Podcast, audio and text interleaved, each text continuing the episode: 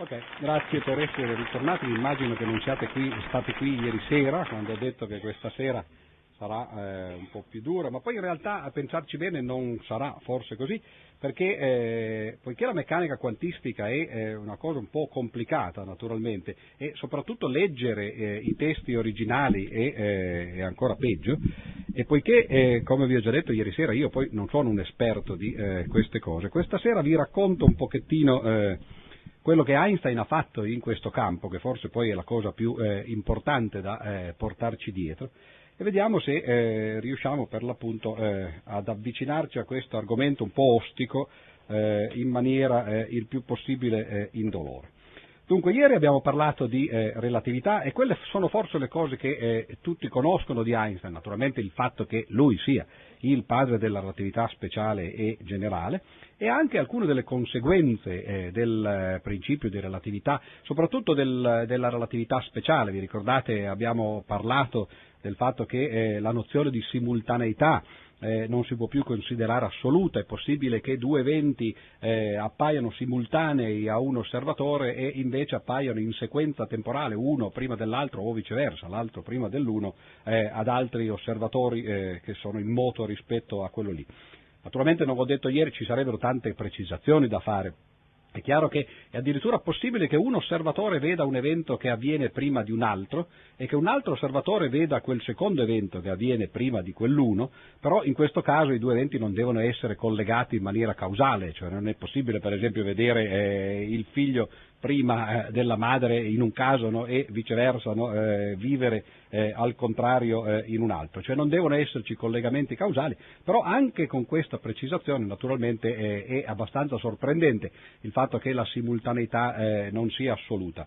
Il motivo per cui eh, questo non è stato scoperto subito, cioè ci sono voluti millenni di civiltà per arrivare a fare questa scoperta, è abbastanza semplice da spiegare, eh, cioè il motivo come mai appunto non, eh, non si capisca, non si, non si percepisca la eh, relatività della simultaneità.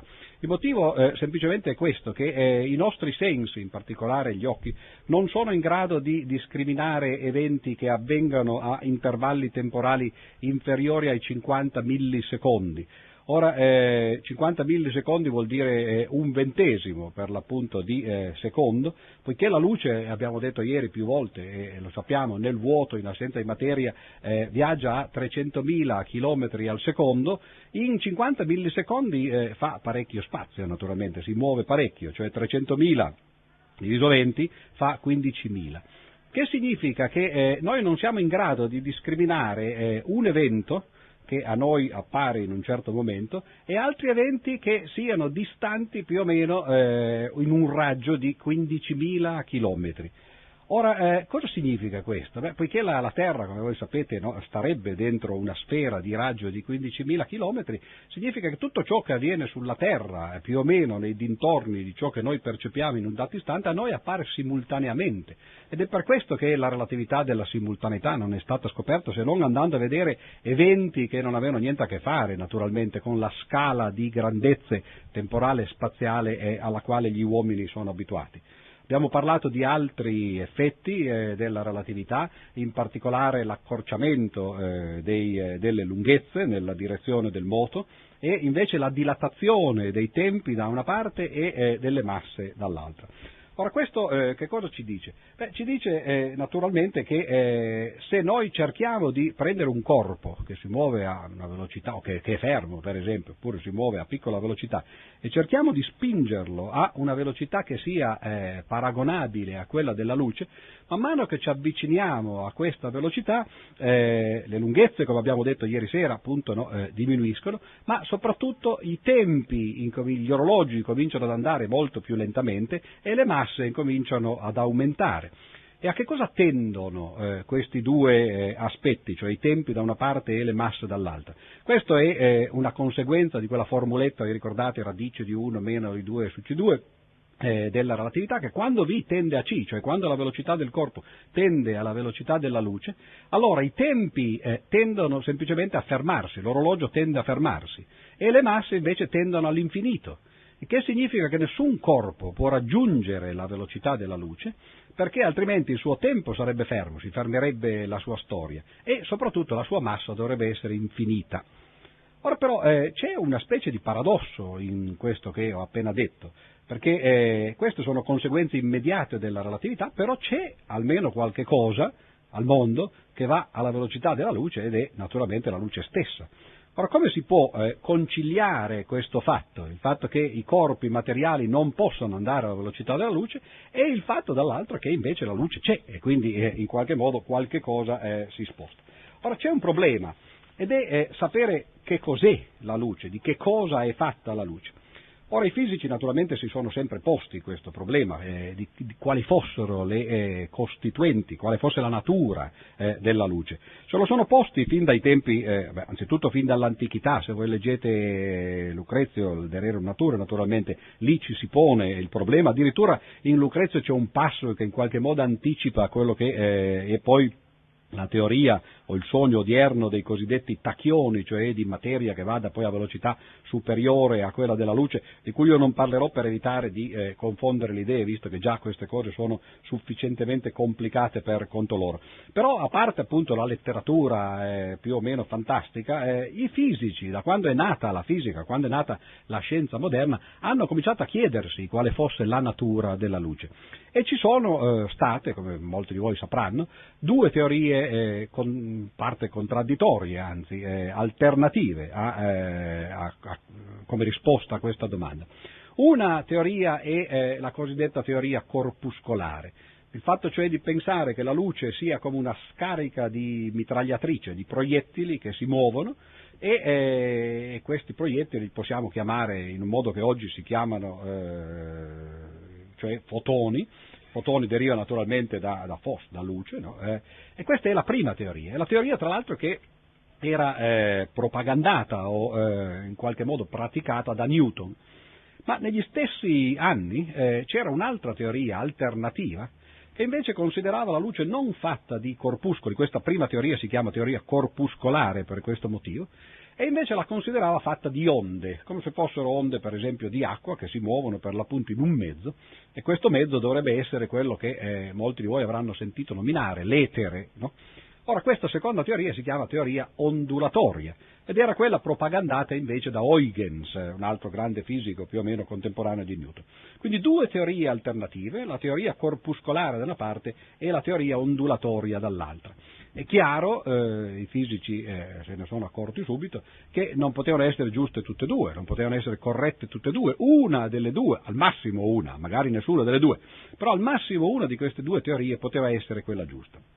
E eh, le cose andarono avanti in maniera filosofica, tra virgolette, cioè discutendo ma secondo me è così, secondo me è così, fino a quando nel 1801 arrivò un signore, si chiamava Young, che fece un famoso esperimento, un esperimento che sta su tutti i libri di fisica e di divulgazione, che quindi eh, insomma moltissimi di voi avranno già sentito, il famoso esperimento della doppia fenditura, cioè si fa passare della luce eh, attraverso una fenditura oppure attraverso tutte e due le fenditure, cioè la si copre eh, una delle due eh, in, in, un caso e invece le si lascia aperte eh, nell'altro caso e si scopre che la luce si comporta esattamente come si comportano le onde del mare o semplicemente l'acqua in un, in un bacino quando deve passare vicino a due ostacoli che sono per, per esempio due moli cioè fa quelle che si chiamano interferenze che abbiamo osservato tutti per l'appunto eh, al mare.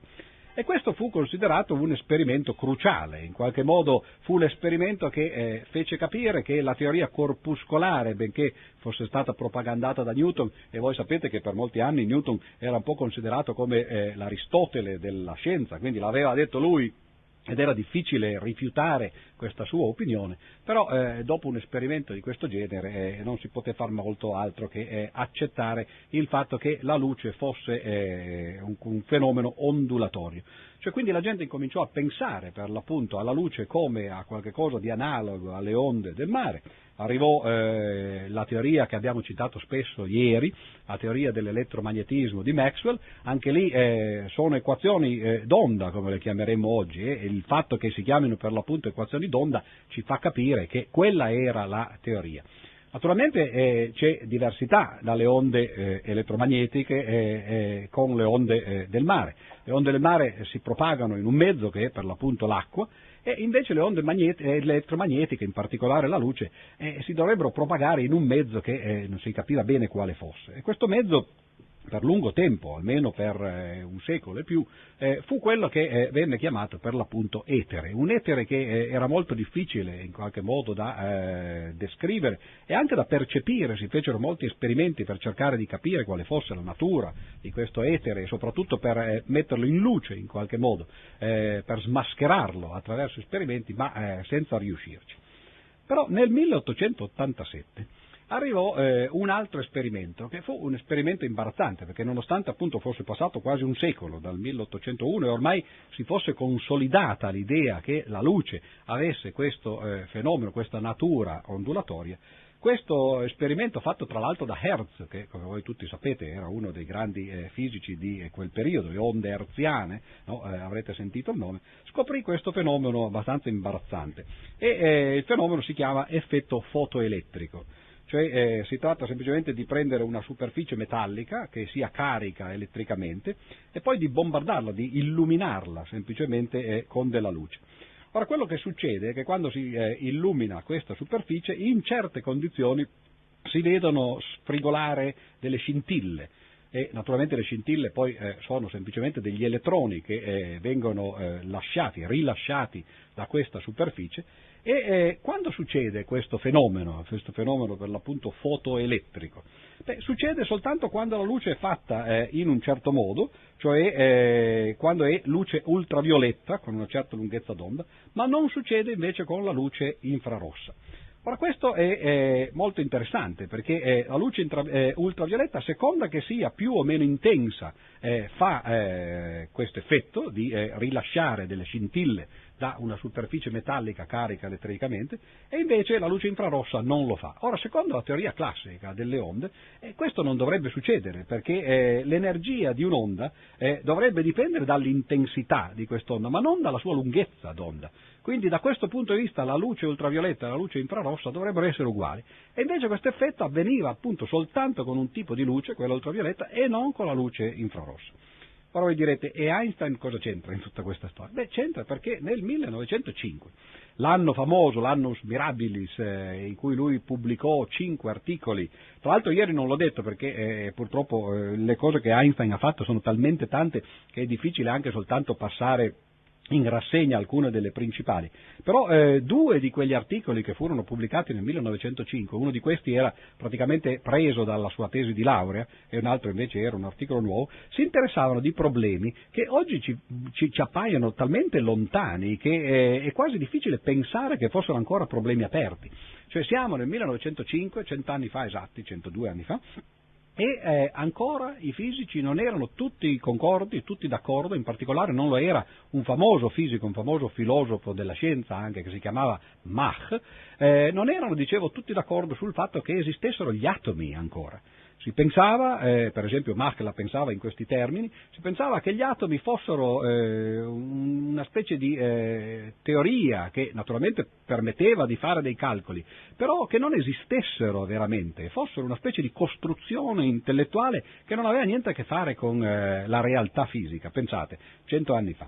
Ebbene, i due primi lavori eh, di Einstein, in particolare quello tratto dalla, dalla sua tesi di laurea, eh, eh, facevano degli esperimenti che eh, poi naturalmente furono fatti poi in anni seguenti, in cui Einstein cercava di calcolare esattamente quale sarebbe stata la lunghezza eh, di questi atomi, se ci fossero stati, e poi cercava di calcolare il numero di Avogadro, cioè il numero di molecole eh, in, in una mole, e, eh, ed è strano per l'appunto no, che eh, ancora cent'anni fa questi problemi furono, fossero aperti ed è interessante che in realtà furono poi questi lavori di Einstein e la conferma conferma sperimentale delle sue previsioni teoriche a far poi accettare la teoria eh, atomica a tutti i fisici. Quindi questi erano due dei eh, lavori del 1905, di cui appunto abbiamo detto quasi niente. Gli altri, altri, due lavori del 1905 sono eh, anzitutto la lunga memoria eh, sull'elettromagnetismo, che è quella eh, di cui abbiamo parlato praticamente ieri sera, tutta la serata, anche se noi non abbiamo letto direttamente dalla memoria se non un breve passo, quello sul paradosso dei gemelli, l'abbiamo letta sulla teoria, eh, sull'esposizione divulgativa. Ah, tra l'altro dico tra parentesi eh, che eh, tutte queste cose che abbiamo letto ieri, leggiamo oggi e leggeremo domani, si possono trovare un volume, che è questo qua che ho in mano, che si chiama eh, Opere scelte di Albert Einstein, un volume abbastanza eh, ponderoso, ma non eh, eccessivamente ponderoso, sono circa 800 pagine, eh, pubblicato dalla Bollati Boringhieri. Un volume molto utile perché eh, contiene sia eh, i principali lavori tecnici di Einstein, per chi si vuole divertire eh, o so, vuole soffrire masochisticamente a leggerli, e poi ci sono le opere divulgative, in particolare c'è tutto intero il libro sulla relatività, molti articoli che lui scrisse per, di, di, di natura quasi quasi filosofica sul concetto di tempo, per esempio, sul concetto di spazio, sulle basi filosofiche della relatività e poi ci sono molte cose che leggeremo domani invece, lettere, articoli divulgativi, interventi sull'educazione, sulla religione, sulla scienza, sulla guerra, sulla bomba, sul militarismo e così via. Quindi un libro che eh, vi consiglio se volete poi per l'appunto eh, proseguire questo incontro con Einstein dopo uh, l'introduzione che stiamo facendo in queste sere, perché eh, naturalmente queste cose dovrebbero poi avere come scopo quello di spingere alla lettura lo scorso anno di eh, Galileo e quest'anno eh, direttamente di Einstein.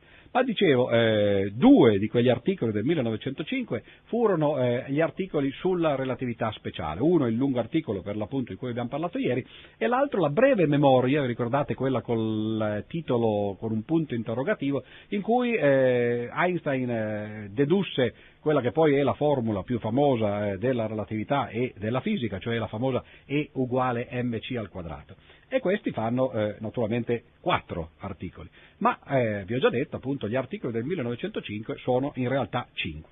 Cosa fece Einstein nell'altro articolo, in quello del 1905? Beh, eh, semplicemente, eh, beh, semplicemente, mica tanto, ma comunque, no, eh, introdusse no, eh, quella che viene chiamata oggi l'ipotesi eh, dei quanti. Ora uno può dire, ma insomma, la storia della fisica non sembra essere andata così, i quanti di, eh, di energia sono stati introdotti nel 1900 da Planck, ma la cosa interessante è che Planck introdusse i suoi quanti di energia e in particolare la sua famosa costante, la H di, di Planck, Planck come di nuovo un artificio tecnico, esattamente come eh, Mach pensava che fossero gli atomi, cioè un qualche cosa che serviva a spiegare in quel caso eh, un altro fenomeno, eh, che era il fenomeno eh, del, della radiazione del corpo nero, e, eh, però non credeva Planck che di nuovo questi quanti corrispondessero a qualche cosa di fisicamente esistente. Quello che fece Einstein, e per questo ho detto semplicemente perché molte delle idee di Einstein, l'abbiamo già visto ieri con la relatività, non sono poi così rivoluzionarie quando uno le guarda col senno di poi, anzi sono le cose naturali che dovrebbero venire in mente a chiunque eh, lavori in quel campo e il fatto che non vengano in mente fa capire come il percorso che la scienza segue sia un percorso estremamente accidentato, molto arruffato, le cose non avvengono in maniera eh, razionale, in maniera eh, storicamente fluida avvengono spesso seguendo strade contorte. Ebbene, dicevo, nel 1905 però eh, Einstein fa questo lavoro in cui semplicemente prende seriamente questi quanti che eh, Planck aveva introdotto e in particolare parla dei quanti di luce, di questi fotoni, introduce o reintroduce la teoria corpuscolare di Newton. Quindi non c'è nulla di nuovo da questo punto di vista, il fatto che eh, la teoria fosse per l'appunto, eh, avesse associato ad essa il nome di Newton ci dice che era una teoria vecchia di secoli e oggi ancora di più naturalmente perché ne è passato un altro, però la cosa eh, sorprendente e molto coraggiosa che Einstein fa è di riprendere una teoria che in qualche modo era stata messa da parte per l'appunto nel 1801 con quel famoso esperimento per l'appunto delle doppie fenditure. Einstein non si preoccupa di questo fatto, naturalmente non vuole cancellare, non vuole dire che la teoria ondulatoria della luce sia sbagliata, però si accorge che se, se uno fa finta che la luce sia fatta di fotoni cioè sia fatta di particelle per l'appunto, ciascuno delle quali porta con sé una certa energia e l'energia che portano queste particelle, questi quanti, è esattamente quella che Planck aveva supposto che dovesse esserci, una energia che eh, per coloro di voi che eh, l'hanno vista è un'altra delle formule più famose della fisica, invece di E uguale mc2 è semplicemente E uguale h per nu. Ora nu è la frequenza per l'appunto di, eh, di, di queste particelle o di queste onde e h è eh, la costante di Planck. E allora diceva Einstein si immagina che la luce sia fatta di pallini, per l'appunto, ciascuno di questi pallini, ciascuno di questi fotoni porta un pacchetto, per l'appunto, un quanto di energia, e se si suppone che la luce sia fatta così, allora ecco che si spiega immediatamente eh, l'effetto fotoelettrico. Lui stesso usa questa frase, dice, eh, supponiamo che eh, un raggio di luce sia costituito di una scarica di proiettili con energia discreta. E allora, eh, che cosa succede? Si ha questa superficie metallica, questa è carica elettricamente, arrivano queste particelle che bombardano questa superficie e quando hanno un'energia sufficiente, questa energia permette di scalzare un elettrone, questo elettrone viene scalzato e l'effetto che fa ai nostri occhi è quello di scatenare per l'appunto una scintilla sulla superficie. Allora, da questo punto di vista diventa naturale che semplicemente è più un fotone ha energia e più riesce naturalmente a eh, scalzare degli elettroni. Se l'energia non è sufficiente, e allora naturalmente questo fenomeno non avviene. Però vi ho detto adesso che l'energia è proporzionale alla frequenza, quindi anche alla lunghezza d'onda, ed ecco che allora si spiega immediatamente come mai alcune frequenze cioè quelle più energetiche, in altre parole, in particolare quella della luce ultravioletta, riescano a scalzare gli elettroni e invece quelle meno energetiche, cioè eh, quelle per esempio dell'infrarosso, non ci riescono. È una spiegazione banale, chi la legge oggi veramente eh, si stupisce di quanto eh, possa essere eh, immediata la cosa. Einstein deduce anche una formuletta, ed è una formuletta che vi posso anche leggere eh, eventualmente, perché eh, ci vuole proprio semplicemente mezza riga, ed eccolo qua eh, il, eh, il suo articolo, dice allora come mostra un lavoro rivoluzionario di Lenar, l'idea tradizionale di una distribuzione continua dell'energia della luce nello spazio irraggiato incontra difficoltà particolarmente gravi quando si tenti di spiegare i fenomeni fotoelettrici. Notate che questo è un paragrafo, il paragrafo 8 alla fine di questo lungo articolo eh, del 1905 che si chiama un punto di vista euristico, notate, euristico significa semplicemente ci serve per spiegare alcuni fenomeni relativo alla generazione e alla trasformazione della luce. E alla fine, per l'appunto, eh, in questo paragrafo eh, quasi eh, finale, semifinale, il penultimo, Einstein dice per l'appunto l'idea tradizionale di una distribuzione continua dell'energia della luce incontra difficoltà particolarmente gravi quando si tenti di spiegare questo eh, fenomeno fotoelettrico. Cioè sta dicendo la teoria ondulatoria e qui non funziona e dice adottando invece la concezione che la luce di accettazione consista in quanti di energia, ecco che allora immediatamente possiamo spiegare eh, questo fenomeno. Qui c'è la formuletta, vabbè è inutile leggerla, R su N beta per nu meno P, eh, questa è l'energia cinetica degli elettroni, però è una formuletta che ci dice che in realtà l'effetto è proporzionale in maniera lineare alla frequenza.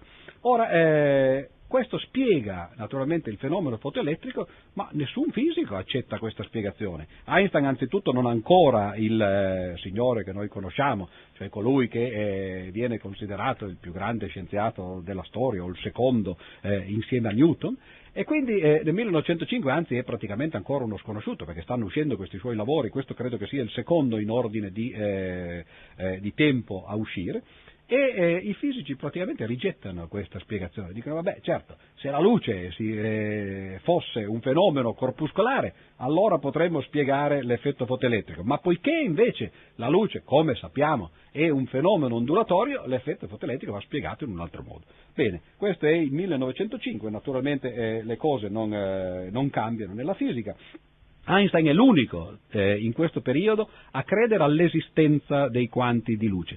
Questa è una cosa singolare, quasi paradossale per gli sviluppi che vedremo tra eh, pochi minuti, però nel 1908 qualcun altro, che si chiama Stark, che prese poi anche lui il premio Nobel, tra l'altro eh, poco dopo, riesce a spiegare, usando la stessa ipotesi eh, di Einstein, cioè che, ci, che, la luce sia fatta di quanti, un altro fenomeno che è la ionizzazione dei gas mediante la luce ultravioletta. Tra l'altro un fenomeno interessante perché è è quello che costituisce l'ultimo paragrafo che però non è perfettamente spiegato nella memoria di Einstein. Quindi Einstein aveva messo il dito praticamente sui veri problemi che erano aperti in quel momento, uno l'ha risolto, quello dell'effetto fotoelettrico, quell'altro sulla ionizzazione del gas viene risolto poco dopo da questo signor Stark e da quel momento sono in due a crederci eh, nella fisica, a credere che esistono i quanti. Einstein naturalmente va avanti imperterrito nella sua strada, nel 1907 ha eh, quella, quell'idea, vi ricordate il pensiero più felice della mia vita, stando seduto sul, sulla sedia eh, nell'ufficio brevetti di Berna, l'idea che eh, quando si cade non si sente l'effetto della gravità.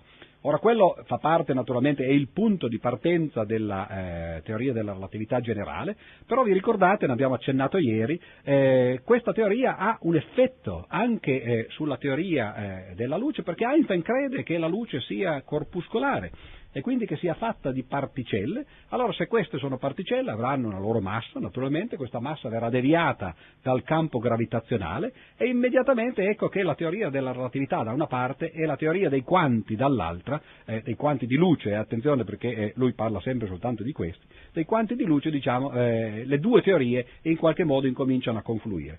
Ieri abbiamo accennato brevemente alla, alla storia di questo eh, fenomeno, la deviazione dei raggi di luce quando passano vicino a grandi masse come il Sole, per esempio, la luce delle stelle che passa vicino al Sole. Vi abbiamo accennato al fatto che Einstein incomincia a calcolare quale può essere questa deviazione, fa un primo calcolo di cui è insoddisfatto nel 1907, ne fa un altro che pubblica indipendentemente nel 1911 quel calcolo che poi dava gli stessi risultati della teoria di Newton e finalmente nel 1915 fa il calcolo corretto eh, che poi viene eh, confermato poi, eh, come abbiamo detto ieri sera nel 1919. Ma nel frattempo, eh, tra il 15 e il 19, naturalmente a media aritmetica, c'è il 1917 e nel 1917 succede, eh, succedono varie cose, perché Einstein da una parte pubblica un altro articolo sulla relatività speciale, eh, pardon, generale, di cui non abbiamo avuto tempo di parlare ieri, è un'altra delle tante cose che eh, sarebbe interessante eh, seguire, eh, forse una delle più interessanti, perché, eh, voi direte perché non la seguite? perché si può parlare una volta sola di relatività, questa sera parliamo di altro, però è molto interessante perché è il primo articolo in cui eh, si fa eh, in maniera moderna, in maniera scientifica, una teoria dell'universo.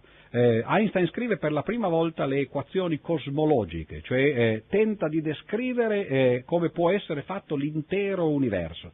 Questo naturalmente è un delirio di potenza dal punto di vista di uno psicanalista, ma eh, dal punto di vista dello scienziato è semplicemente il sogno finale, cercare di descrivere il tutto. Naturalmente Einstein in quel momento ha eh, di fronte, ha eh, a disposizione la sua teoria della relatività eh, generale, eh, cerca di fare un modello dell'universo, il modello non gli viene e allora fa quello che non si dovrebbe mai fare, dice, bah, insomma, cambiamo un momento le equazioni, no? lo trovate, no? le ho derivate, però se ci aggiungo un pezzettino no? mi vengono meglio i conti. Eh, questo lo fanno in genere gli studenti. Einstein aggiunge, aggiunge per l'appunto eh, un, un, membro eh, a queste equazioni, che è quella che si chiama eh, la costante cosmologica. E lo fa perché in quel modo può eh, realizzare quello che è la sua immagine dell'universo, l'immagine eh, che i fisici avevano nel 1917, cioè eh, un universo statico, fisso, fermo, un universo che è limitato, però, eh, pardon, che è finito però illimitato, un po' come una sfera per esempio, anche la nostra Terra è finita, no? per esempio la sua superficie e il suo volume sono finiti, però è illimitata nel senso che chi è sopra la superficie della Terra può continuare a girare no? senza incontrare ostacoli, naturalmente in maniera perlomeno teorica. E, però la Terra è una superficie a due dimensioni, nello spazio a tre, l'universo è una superficie a tre dimensioni, nello spazio a quattro dimensioni, e questa è l'idea di Einstein, il mondo è eh, un universo statico e per poter fare questo universo statico è costretto a falsare la sua teoria, ad aggiungere questa costante cosmologica, questo membro eh, additivo, che poi dopo qualche anno eh, lascia perdere perché dice insomma questo è stato il più grande errore scientifico della mia vita perché eh, nel frattempo arriva Hubble, naturalmente si fanno le osservazioni e si scopre che l'universo non è affatto statico, in realtà l'universo è in espansione e senza quel termine no, Einstein avrebbe potuto immediatamente trovare un universo in espansione usando eh, le equazioni della relatività generale. Però come dicevo tutta questa è un'altra storia che va in, completa, eh, in una completa eh, diversa direzione. Dicevo invece nel 1917 Einstein propone eh, un qualche cosa che è veramente rivoluzionario.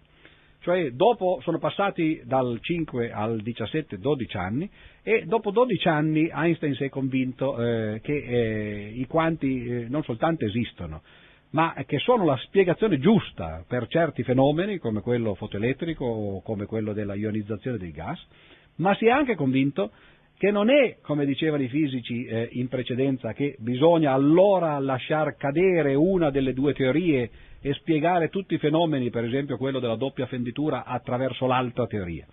E fa un passo che eh, per la logica occidentale è veramente sorprendente.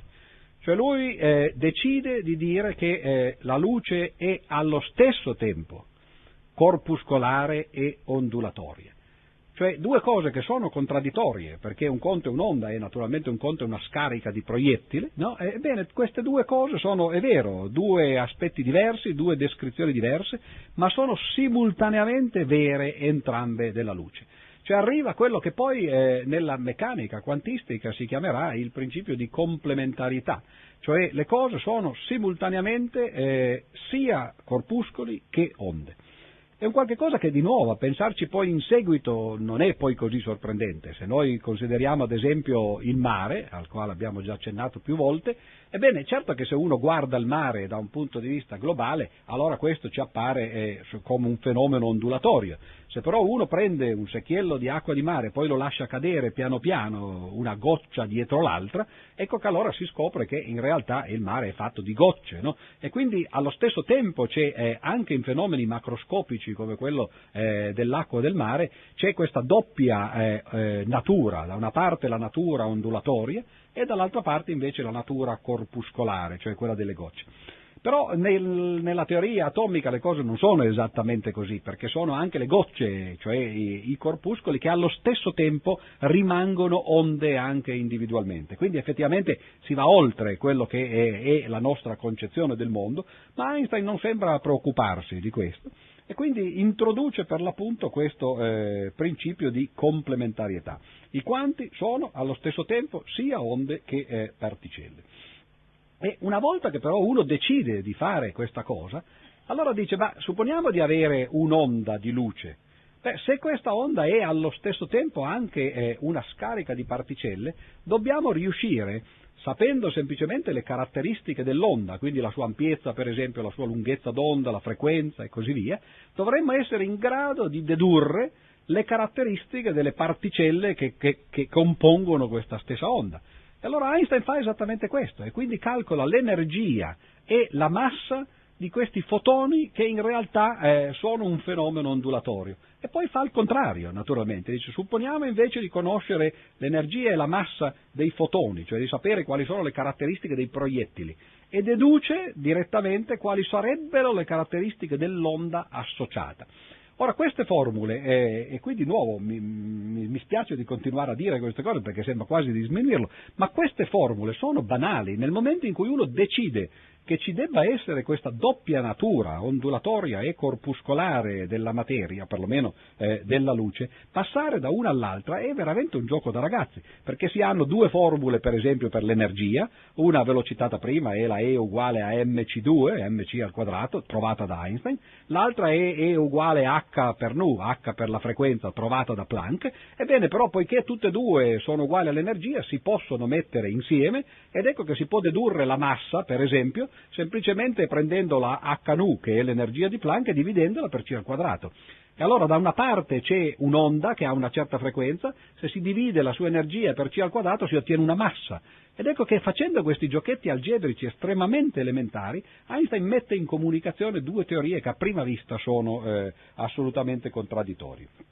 Siamo nel 17, ancora quasi nessuno gli crede. Dico quasi perché nel frattempo è successa una cosa che vi dirò tra un momento, eh, però pochi anni dopo, nel 1924, arriva un signore che si chiama De Broglie, un principe, principe in senso letterale, no? eh, un principe francese, se i principi italiani sono come sono, vabbè, eh, però ognuno ha i suoi principi, no? e eh, questo signor De Broglie fa di nuovo anche lui una cosa banale, no? cioè di dire ma eh, va bene, io credo ad Einstein, no? Einstein dice che la luce ha una doppia natura, corpuscolare e ondulatoria, ma perché dobbiamo limitarci alla luce?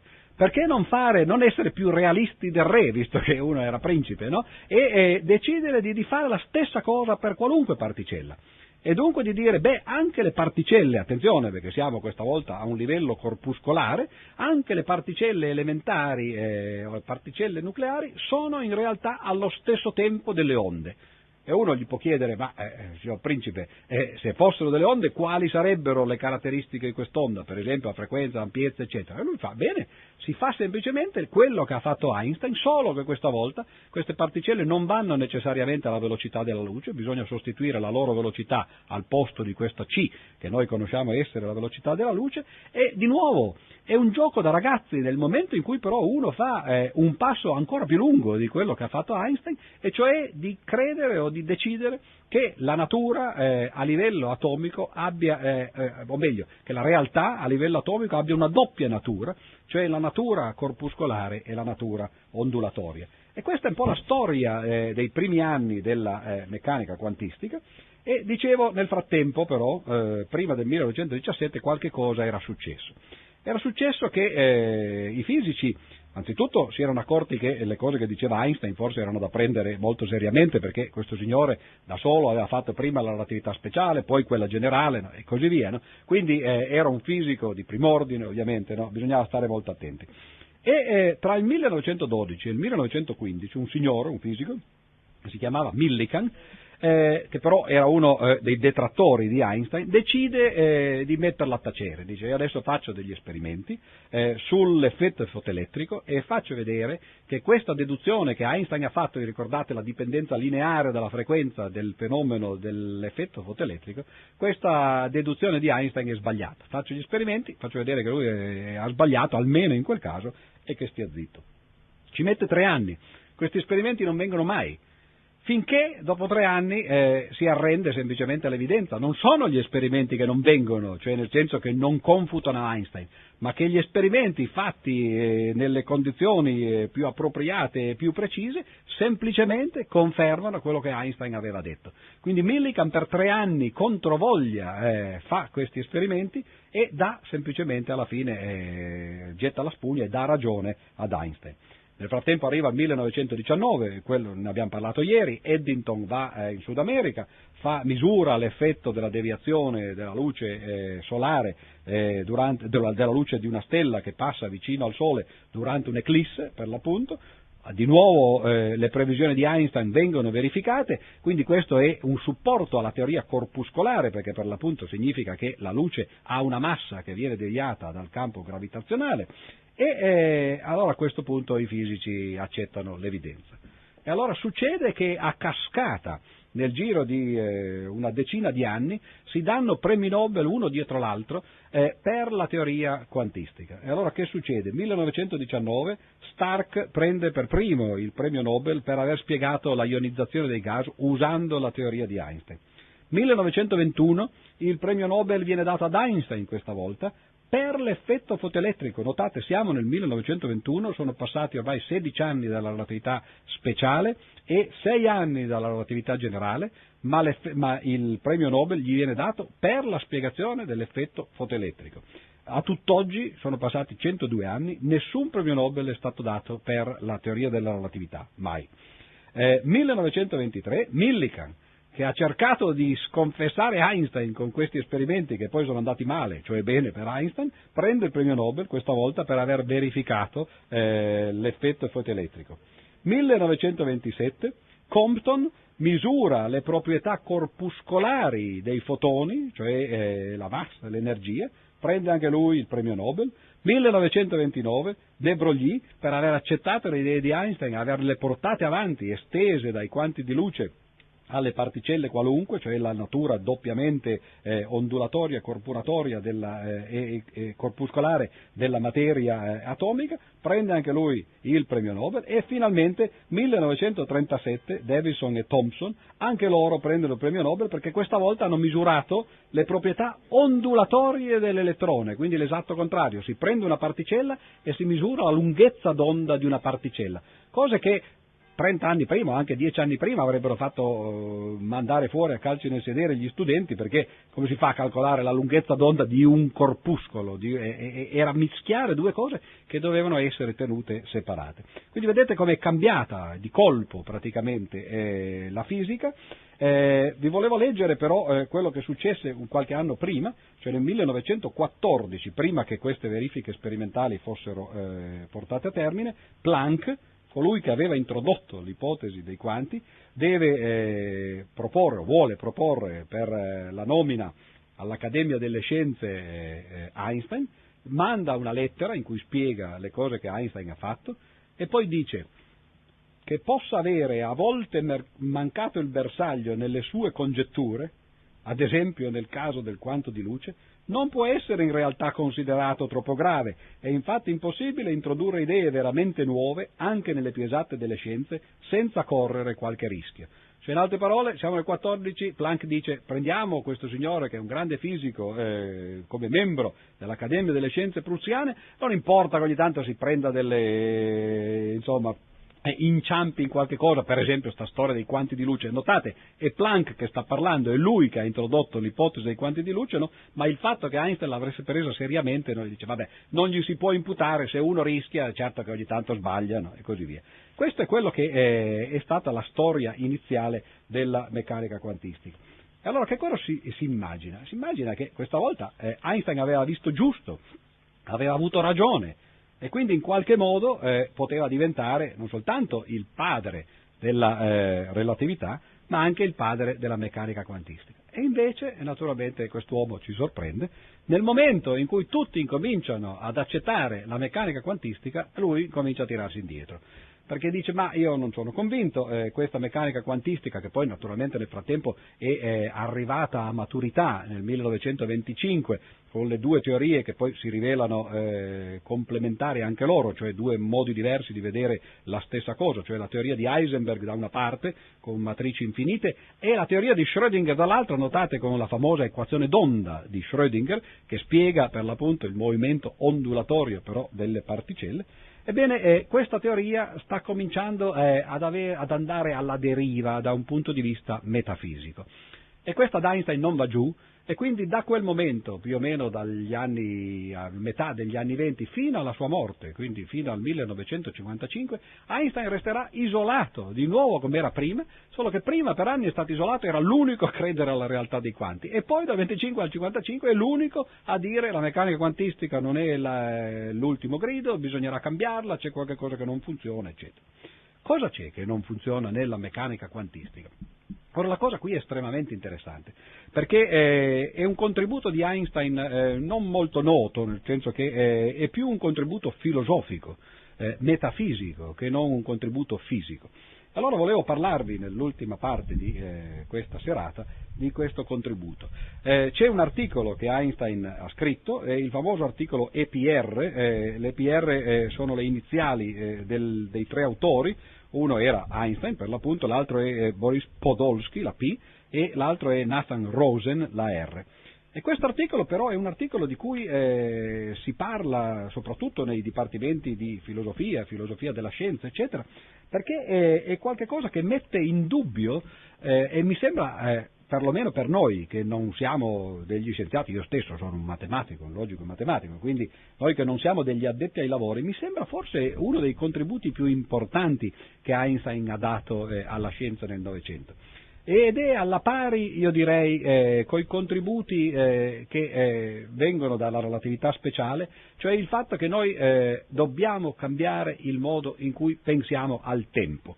Questo l'abbiamo capito, la simultaneità non può essere assoluta, il tempo eh, ciascuno di noi ha un suo orologio che però eh, anche se eh, sincronizziamo con qualcun altro e poi andiamo a farci un giro ci accorgiamo che quando torniamo eh, l'orologio nostro non è più sincronizzato, insomma la nozione di tempo assoluto va un po' eh, a farsi benedire eh, nella fisica, però queste sembrano cose più o meno accettate.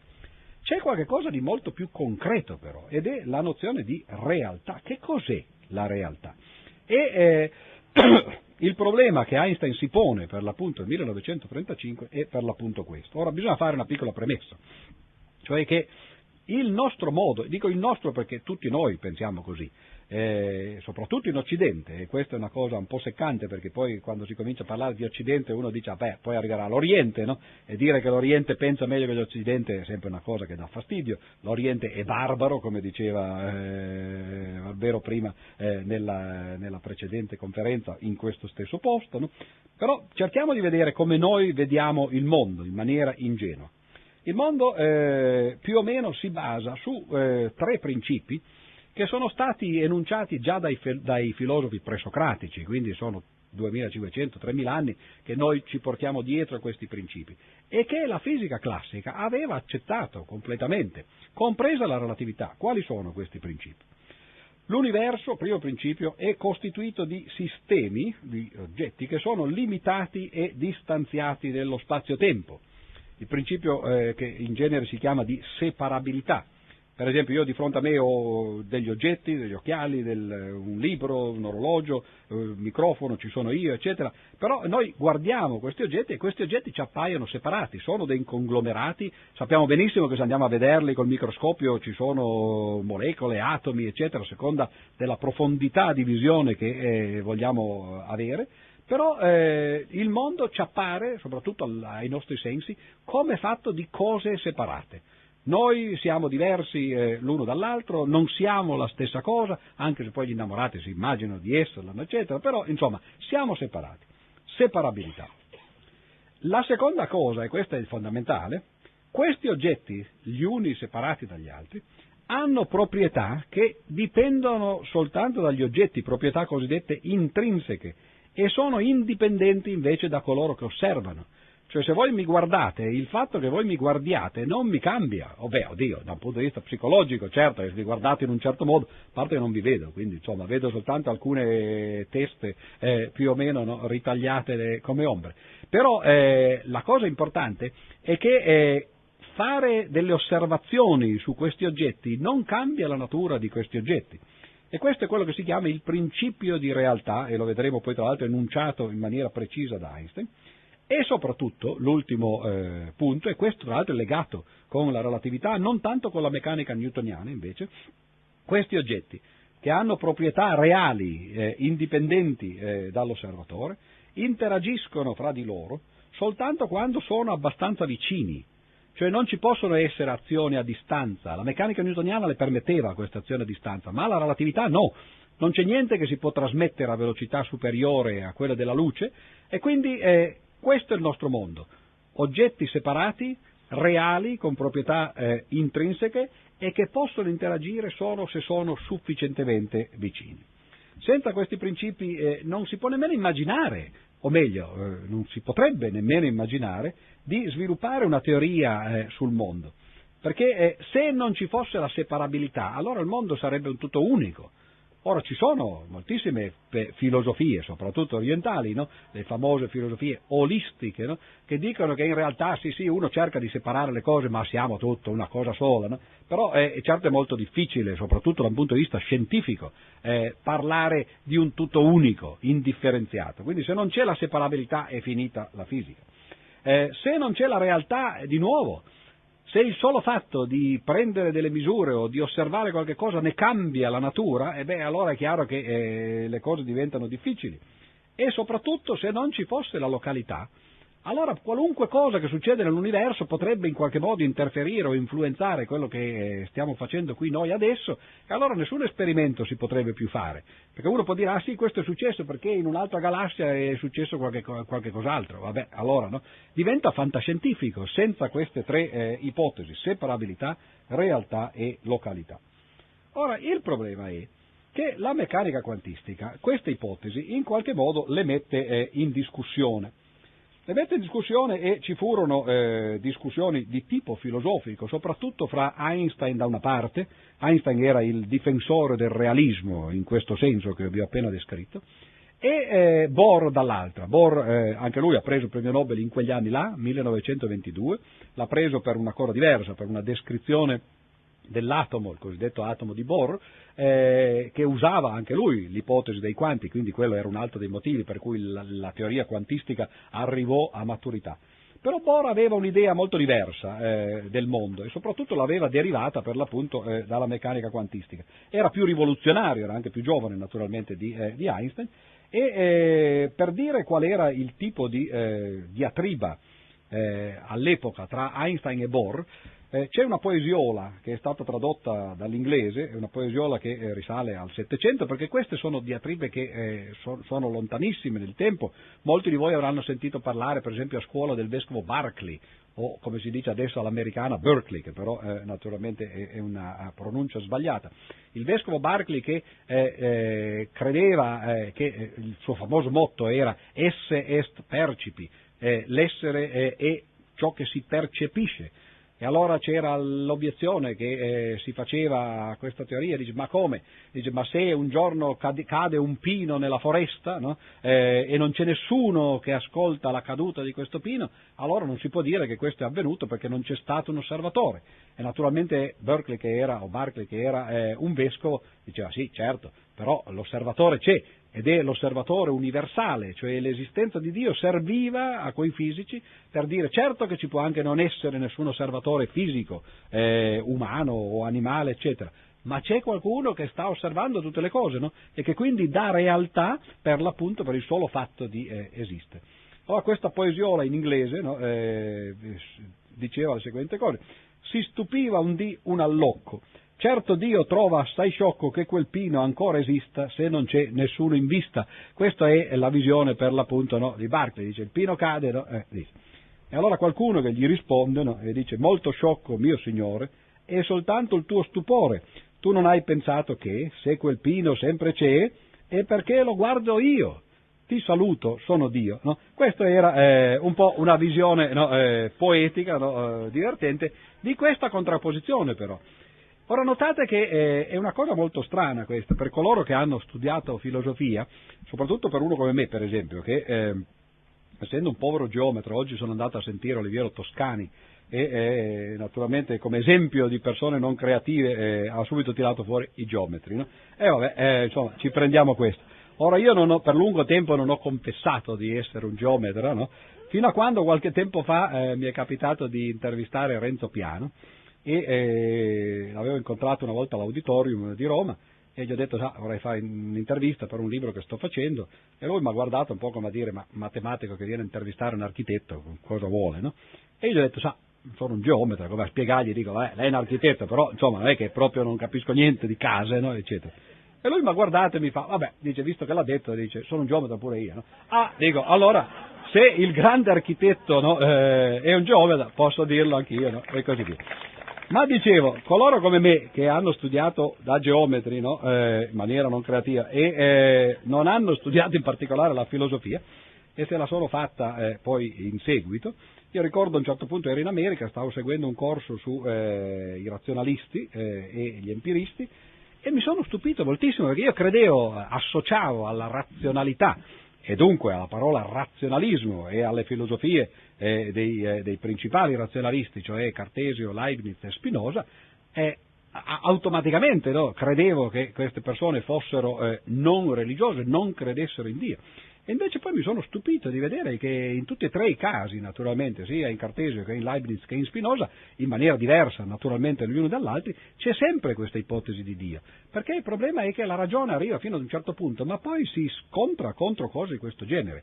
Eh, in particolare il pino che nessuno vede no? e così via. Ci deve essere questo Dio per i razionalisti no? che in qualche modo segue di qua. Allora, eh, tagliamo corto perché qui la cosa è lunga, no? quindi eh, non voglio finire eh, dopo le due.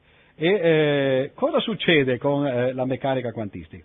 La meccanica quantistica incomincia a, a, a mettere in dubbio il principio di realtà. Perché eh, prendete per esempio un'automobile, no? Se un'automobile va in autostrada e ci sono queste macchine diaboliche, gli autovelox, no? che voi eh, ben conoscete, eh, spesso succede che l'autovelox ci becca, no? ci fotografa e noi non ce ne accorgiamo. No?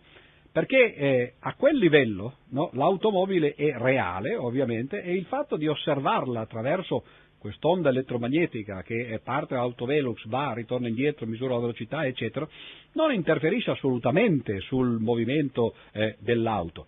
non è che quando uno passa di fronte all'autovelox no, si prende un pugno no, e poi dopo no, eh, se ne accorge, va avanti e poi quando riceve la, la multa si stupisce. Questa è la prova che l'automobile è reale. Eh, se invece voi di essere un autovelox foste una particella elementare però, Ora, se voi volete misurare le proprietà della particella elementare con un altro autovelox, che dovete fare? Dovete mandargli addosso un'altra particella elementare. Sarebbe come se la polizia, no, per misurare la vostra velocità, vi venisse contro no, in uno scontro frontale misura eh, la vostra velocità, perché poi dopo eh, fa, fa tutte le misure no, dei rottami, però è chiaro che dopo eh, la vostra auto non c'è più. No? Ora questo eh, è detto naturalmente in maniera un po' così da geometra, no? però eh, è quello che succede effettivamente a livello subatomico. Cioè se noi vogliamo misurare le proprietà di una particella, l'unica cosa che possiamo fare è mandargli contro altre particelle. E questo è veramente l'analogo di misurare le proprietà di un'auto mandandogli contro un'altra auto. Cioè naturalmente dopo la misura la particella non c'è più. No? E quindi eh, le proprietà di queste particelle non sono reali, eh, perché in realtà misurarle cambia la natura di queste cose. No? Ora questo fa parte della natura della meccanica quantistica, c'è poco da fare, non si riesce a eh, eliminarlo. E allora quello che Bohr faceva era semplicemente eh, una un'interpretazione della meccanica quantistica che eh, diventava veramente idealista, cioè il motivo per cui poi questa storiella, questa poesiola di Berkeley è stata applicata alla filosofia di Bohr è precisamente questo, perché quella che si chiama l'interpretazione di Copenaghen, Bohr è un danese, per questo chiama, lui stava appunto a Copenaghen, no? quindi questa interpretazione si chiama così perché è stata sviluppata nella sua scuola, l'idea di Bohr era proprio che le particelle non hanno delle proprietà queste proprietà vengono in essere, sono poste in essere dalle misure. Cioè, in altre parole, l'idea che Bohr aveva del mondo era un mondo molto strano, un mondo che certo ha una realtà a livello macroscopico, ma che è costituito di eh, elementi, di costituenti microscopiche, le quali non hanno proprietà. Le proprietà arrivano nel momento in cui uno incomincia a fare delle misure. C'è un famoso principio che molti di voi avete sentito, eh, di cui avete sentito parlare, che è il principio di indeterminazione di Heisenberg. Questo è uno dei motivi principali per cui si è sviluppata questa interpretazione di Copenaghen. Il principio di eh, indeterminazione di Heisenberg dice per l'appunto che se voi volete misurare due proprietà eh, collegate, come per esempio la velocità, in realtà la quantità di moto, ma comunque la velocità e la posizione di una particella, insieme non le potete misurare perché come, volete, come, come, potete misurare ad esempio la posizione di una particella? Supponete la particella sia qua. Beh, dovete mandargli contro un'onda che abbia una lunghezza d'onda piccola. Perché se la lunghezza d'onda è, è grande, no? la particella è qui, eh, l'onda gli passa sopra e dice la particella sta tra qui e qui. No? Allora se noi vogliamo misurarla precisamente, l'onda deve essere eh, con una lunghezza piccola. Però lunghezze piccole corrispondono ad alte frequenze, dunque alte energie. Allora l'onda misurerà la, la, posizione in maniera precisa, però arriva con un'energia grande e questa sbalza naturalmente eh, la particella e così via. No? Quindi eh, la massa e la posizione non si possono misurare contemporaneamente in maniera precisa. E allora l'idea eh, alla fine di, eh, di Bohr e anche di Heisenberg, tra l'altro, era proprio questa, che in realtà non ci siano queste proprietà, queste proprietà vengono messe in, essere a seconda delle misure che uno fa. Ora Einstein naturalmente eh, non era assolutamente d'accordo su questo e quello che fece per anni fu di cercare di far vedere che la meccanica quantistica, eh, dunque anzitutto eh, per anni lui cercò di far vedere che era inconsistente, cioè che c'era qualche problema, che era possibile inventarsi degli eh, esperimenti che falsificassero il principio di indeterminazione, cioè che fosse possibile misurare allo stesso tempo due quantità che erano per l'appunto complementari e questo avrebbe falsificato la meccanica quantistica. Eh, è bellissimo leggere i resoconti di questi eh, eh, tentativi di falsificazione da parte di Einstein, perché lui li faceva tra l'altro spesso in maniera estemporanea, in, in particolare i famosi congressi Solvay, eh, 27 mi sembra, 29 o 30, e ci sono i resoconti di Bohr eh, nelle opere di, eh, divulgative, diciamo così, eh, o filosofiche di Bohr, lui, Bohr racconta che certe volte Einstein saltava fuori con questi esperimenti e lui, Bohr, non riusciva immediatamente a vedere che cosa succedeva e naturalmente gli sembrava che stesse cascando il mondo. E allora stavano alzati tutta la notte lui e Heisenberg a cercare di far vedere dove era il problema con, eh, con Einstein. E le cose diventavano sempre più eh, accademiche in qualche modo, sempre più barocche. Finché a un certo punto però Einstein si accorse che insomma, la meccanica quantistica funzionava, cercare di dimostrare che era inconsistente era troppo. Però una cosa si poteva fare, ed era cercare di dimostrare che era incompleta, cioè che non era l'ultimo grido, che poteva esserci una teoria che veniva dopo e che avrebbe spiegato le stesse cose che spiegava la meccanica quantistica, però usando un'interpretazione diversa da quella di Bohr, eh, quelle che si chiamano in gergo le variabili nascoste. Ora è un po' difficile spiegare in due parole che cosa significano queste variabili nascoste, però eh, quello che i fisici avevano in mente all'epoca era semplicemente la eh, spiegazione della termodinamica che era stata fatta nell'Ottocento eh, usando la meccanica, cioè la termodinamica considera i gas come fatti di particelle, eh, deriva le leggi della termodinamica, in particolare la relazione fra pressione, volume e temperatura, usando una statistica, prende, cioè, considera ciascuna molecola, per esempio, del gas, guarda qual è il comportamento della molecola dentro il contenitore, fa le medie, eccetera, e allora poi dopo deriva le proprietà macroscopiche del gas, pressione, volume, temperatura, dalle proprietà microscopiche delle molecole. Allora Einstein aveva questo in mente, di dire, beh, la meccanica quantistica è un po' come la eh, termodinamica, cioè qualche cosa che si può derivare da qualche cos'altro che è più eh, fondamentale, che però è deterministico e lo si può derivare semplicemente facendo una statistica. E quello che eh, si cercava erano le famose appunto variabili nascoste, le variabili che nessuno conosceva ma che una volta che fossero state scoperte avrebbero permesso di spiegare la meccanica quantistica eh, in maniera statistica. Allora leggiamo una piccola pagina di eh, questo articolo del 1935 in cui Einstein cerca di eh, spiegare, di, di, di far vedere che in realtà la meccanica quantistica è incompleta e dice, in una teoria completa, ah, tra l'altro il titolo è La descrizione quantistica della realtà può essere considerata completa, questo è il famoso articolo EPR di cui vi ho detto prima. Allora, in una teoria completa vi è un elemento in corrispondenza a ciascun elemento della realtà. Una condizione sufficiente per la realtà di una grandezza fisica è la possibilità di prevederla con certezza senza perturbare il sistema, quello che dicevamo prima. Nella meccanica quantistica, quando si hanno due grandezze fisiche descritte da operatori che non commutano, ad esempio eh, posizione e, eh, e, massa, la conoscenza dell'una preclude la conoscenza dell'altra. Allora, o è incompleta la descrizione della realtà fornita dalla funzione d'onda della meccanica quantistica, oppure non possono queste due grandezze essere simultaneamente reali studiando il problema di fare previsioni relative a un sistema sulla base di misure effettuate su un altro sistema, che abbia in precedenza interagito col primo, si giunge alla conclusione che se il primo enunciato è falso, è falso anche il secondo. Ora, il primo enunciato era o è incompleta la descrizione della realtà fornita dalla funzione d'onda della meccanica quantistica, il secondo era le due grandezze non possono essere simultaneamente reali. Einstein trova in questo articolo una connessione fra queste due cose e se ne deduce che la descrizione della realtà fornita da una funzione d'onda non è completa. Ora, eh, questo è interessante, tra l'altro lui dà poi eh, una definizione eh, di eh, realtà e dice ci accontenteremo del criterio seguente che consideriamo ragionevole, se si è in grado di prevedere con certezza il valore di una grandezza fisica senza perturbare in alcun modo un sistema, allora esiste un elemento di realtà fisica corrispondente a questa grandezza. Cioè questo è il modo in cui Einstein affronta il problema. Ora l'articolo eh, del 35 è un articolo abbastanza complicato, il, eh, l'esperimento che Einstein ha in mente è complicato, però è stato semplificato nel corso degli anni, all'epoca quando uscì naturalmente nessuno ci credette tanto per cambiare, perché questo è evidentemente eh, un po' eh, il destino di, di Einstein, però nel frattempo, era il 1935, nel 1950 eh, un eh, fisico atomico molto eh, originale che si chiamava David Bohm interpretò eh, le, il paradosso, così chiamato all'epoca, l'EPR, eh, in una maniera un po' diversa.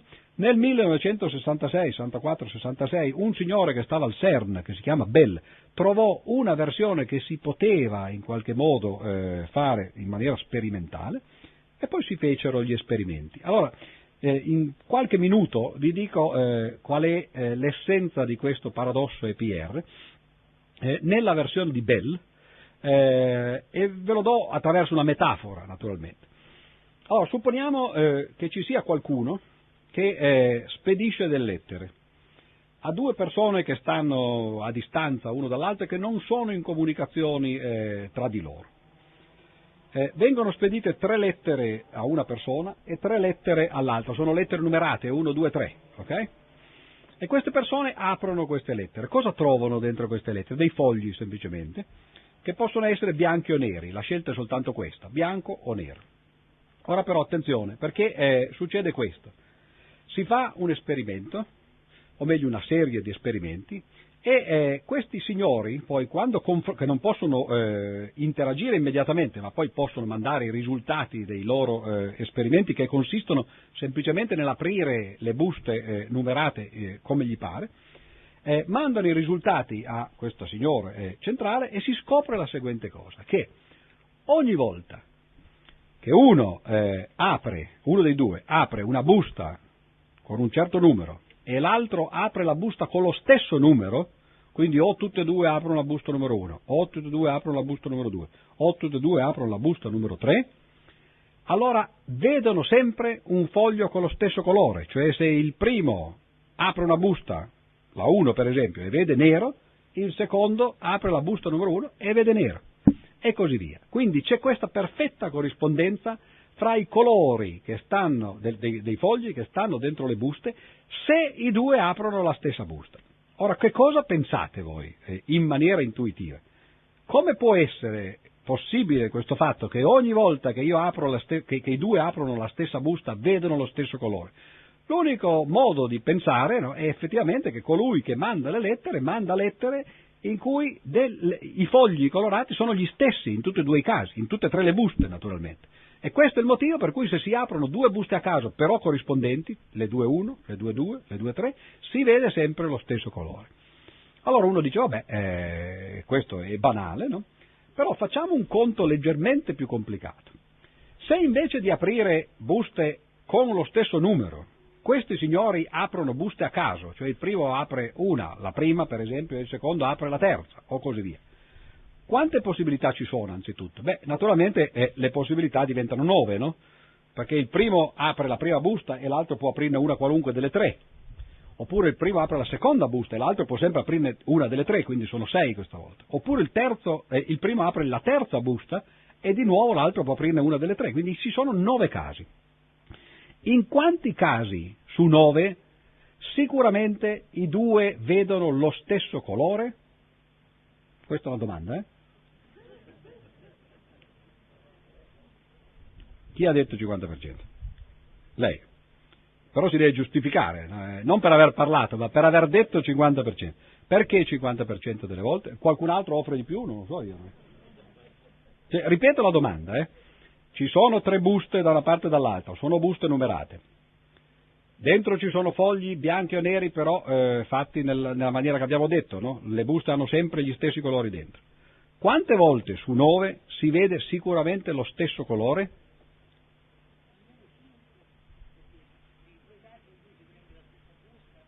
Sì?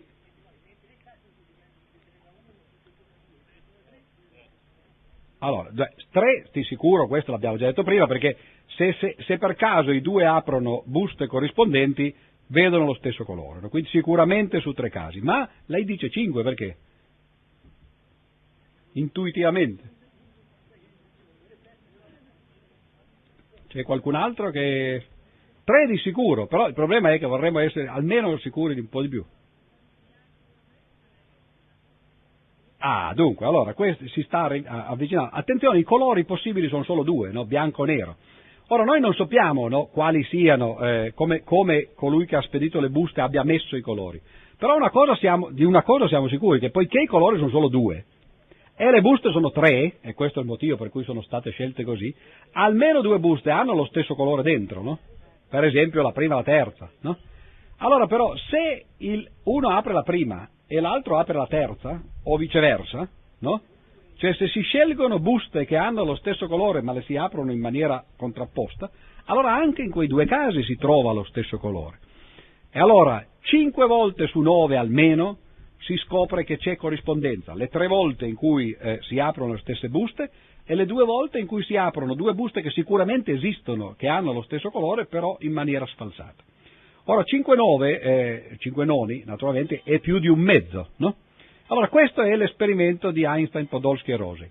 Se noi troviamo, e questo lo, lo spiegano come fare, eh, semplicemente una particella che ad un certo punto si divide in due parti e se ne va da qualche parte eh, separata, queste due parti fungono più o meno dai due osservatori ai quali arrivano le buste. Se su queste particelle facciamo tre misure, per esempio misuriamo la polarizzazione a 0 gradi, a 60 gradi, a 120 gradi, da una parte e dall'altra, e se ci accorgiamo che ogni volta che misuriamo la polarizzazione nella stessa direzione, quella è sempre uguale, noi che cosa deduciamo? Deduciamo che queste particelle sono come delle buste, no? Dentro hanno una certa polarizzazione, se noi misuriamo la polarizzazione nella stessa direzione, il risultato è sempre uguale. Benissimo. E allora che cosa deduciamo? Deduciamo che almeno 5 volte su 9, quando invece misuriamo le polarizzazioni a casaccio, no, in, in eh, posizioni contrarie, almeno 5 volte su 9, cioè più di una metà delle volte, troviamo lo stesso risultato. Bene, quello che succede è che, primo, la meccanica quantistica fa il calcolo di queste cose e non gli viene 5, 9, 5 noni, ma gli viene un mezzo soltanto.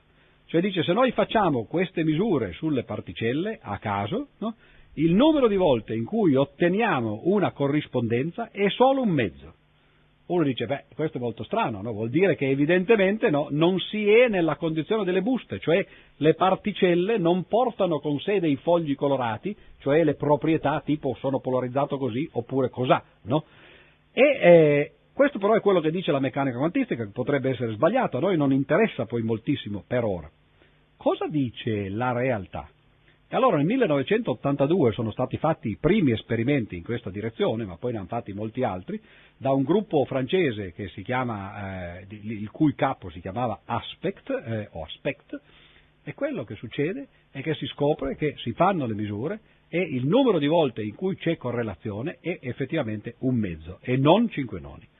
E allora che cosa significa? Significa che stranamente la realtà si comporta non come pensava Einstein, ma eh, come pensavano effettivamente eh, i meccanici quantistici, cioè c'è corrispondenza con il calcolo fatto dalla meccanica quantistica, ma quello che ci interessa qui è che non c'è corrispondenza con l'idea intuitiva che noi abbiamo che le particelle siano eh, come buste che portano con sé dei fogli colorati che sono le loro proprietà. Cioè Einstein, in altre parole, ha avuto ragione nella sua maniera di avere torto, aveva torto a credere che la meccanica quantistica non funzionasse, funzionava, ma il suo esperimento dimostra che la visione metafisica che noi abbiamo, basata su quei principi di prima, cioè la realtà, il fatto che ci siano, buste, ci siano fogli colorati dentro le buste, la separabilità, il fatto che eh, per l'appunto ci sono buste separate e osservatori separati che non possono interagire e eh, il principio di realtà eh, insieme non funzionano. E allora che succede? E questo è il motivo per cui dicevo che eh, le conseguenze sono tragiche. Bisogna lasciare cadere qualcuno di, eh, di quei principi. Ora qui non è forse il momento di eh, andare a dire che cosa è successo dopo, perché naturalmente tutto questo con Einstein non ha più niente a che vedere. Einstein credeva che eh, la visione del mondo corretta fosse quella lì.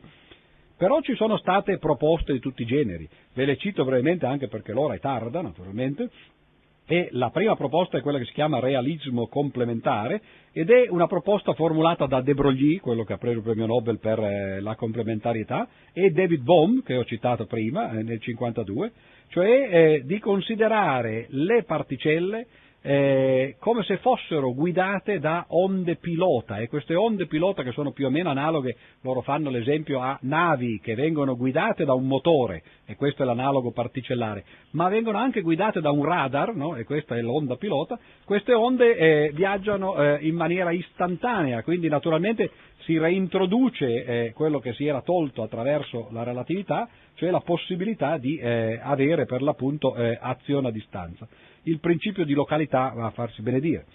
C'è eh, un, eh, una versione di realismo multiplo, che è eh, quello più fantascientifico, cioè l'idea che quando si fanno delle misure in realtà eh, l'universo si divide, ci sono universi eh, multipli, eh, ogni misura sceglie semplicemente un percorso in eh, in tutto l'albero, diciamo così, dei possibili universi c'è una possibilità di realismo potenziale in cui non sono gli universi che si moltiplicano, ma sono le proprietà delle particelle, cioè le particelle non è che non abbiano proprietà, ma hanno proprietà sovrapposte e quando noi facciamo una misura, come se ci mettessimo degli occhiali per l'appunto polarizzati, vediamo solo una di queste e non vediamo le altre.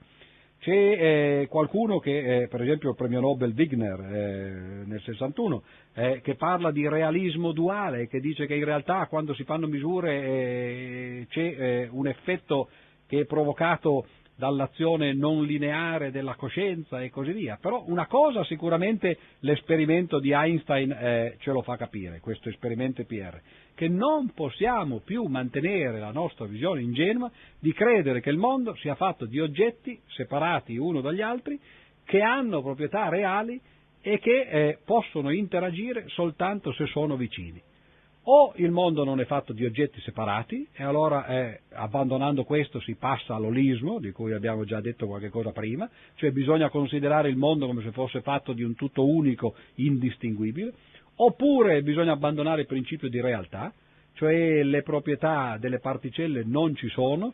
Eh, questa è una cosa poi che può sembrare strana, però lo è meno di quello che eh, appare a prima vista, perché per esempio gli oggetti che noi abbiamo nel mondo reale hanno un colore, no?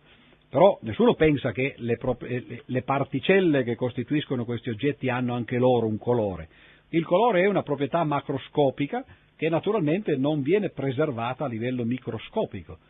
E allora quello che eh, fa, per esempio, l'interpretazione di Copenaghen è di dire che la realtà è la stessa cosa.